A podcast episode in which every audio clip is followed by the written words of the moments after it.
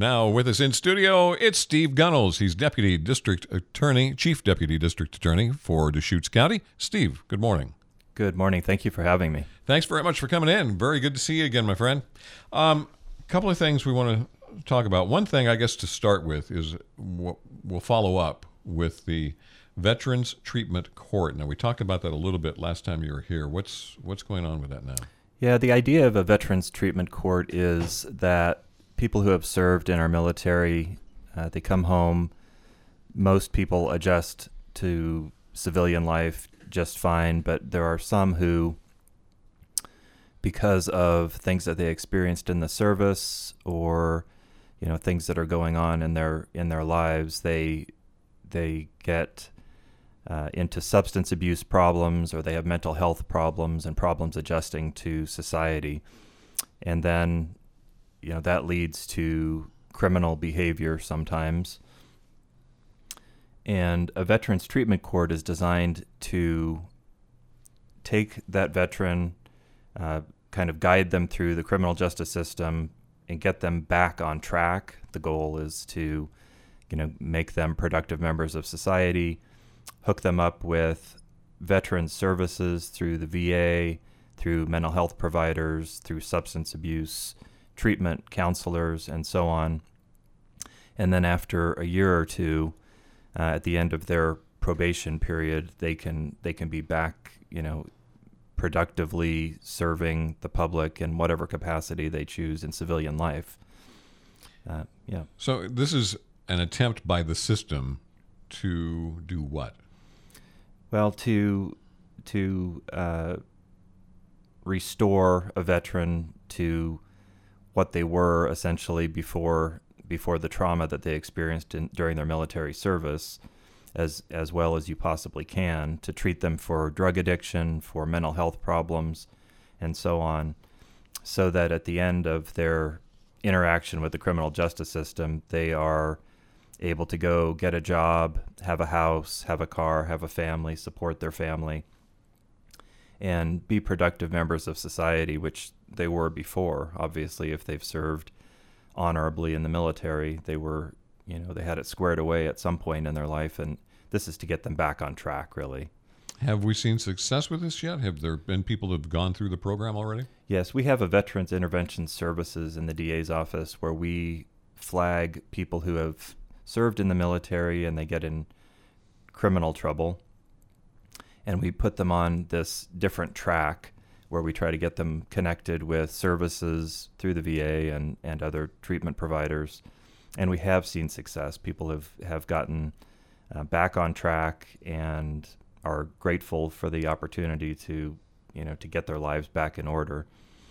The, the next step, I think, is to have more court involvement in the process, where the person who is charged with a crime, a veteran who's charged with a crime, will go back to court and see the judge every two weeks, maybe every three weeks, and check in with the judge. And the judge will say, you know, what have you done since the last time I saw you? Have you gone to your treatment appointments?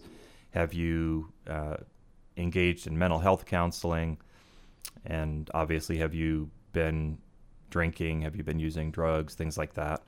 And, uh, just to keep them on track, because what studies have shown across the country with these kinds of courts is that people who have served in the military already have a very healthy respect for authority based on their military service and probably just how they were growing up before their military service.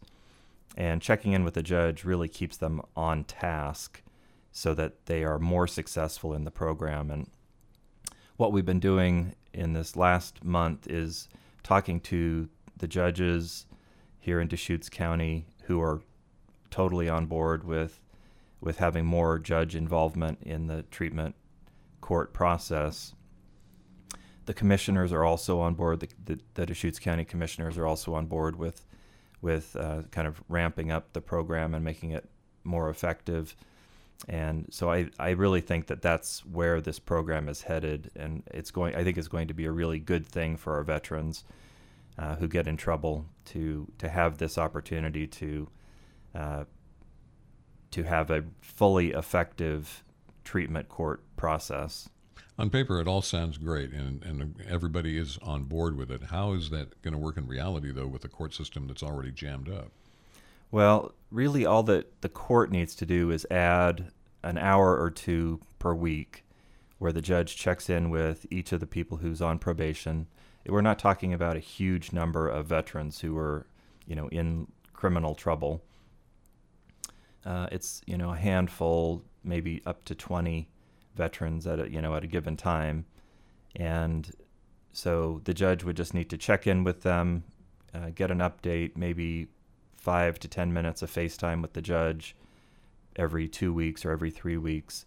And if the court has capacity to do it, and I think I think they will um, work really hard to find that capacity for this kind of a program, um, I think it can be really helpful. And what the studies have shown nationwide is that the more judge involvement you have, the better the program works. All right, this is Veterans Treatment Court that we've been talking about here with uh, Steve Gunnels, Chief Deputy District Attorney at Deschutes County. Steve, let's switch over now to uh, some of the, the uh, things that have been keeping your office busy here of late. It's been theft cases. Yeah, we've seen a lot of theft cases, identity theft, mail theft, cases coming through the office. It's uh, it seems to be a trend, particularly the mail theft, which is uh, historically uh, not something that we've seen a lot of around here, but in the last few years, and even I would say in particular in the last six months, we've seen a rise in mail theft cases. I think kind of word gets around among thieves that that's an easy way to steal somebody's identity, is to go around to mailboxes, check mailboxes to pull out whatever mail they have, go through the mail, find checkbooks sometimes, credit cards, debit cards, bank statements, things like that. And then what a thief will do is exploit that information. Obviously, if they have your checkbook, they can write checks until all of your money's gone. If they find your debit card, they can keep using that debit card until it gets canceled. And credit cards, the same thing. And uh, so that's something that we've seen a lot of.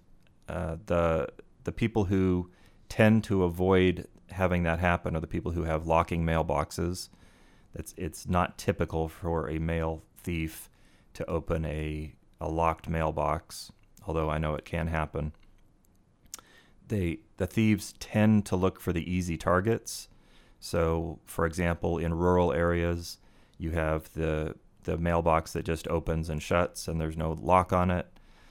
Uh, those are easy for thieves, and especially at night if somebody leaves their mail out in the mailbox overnight.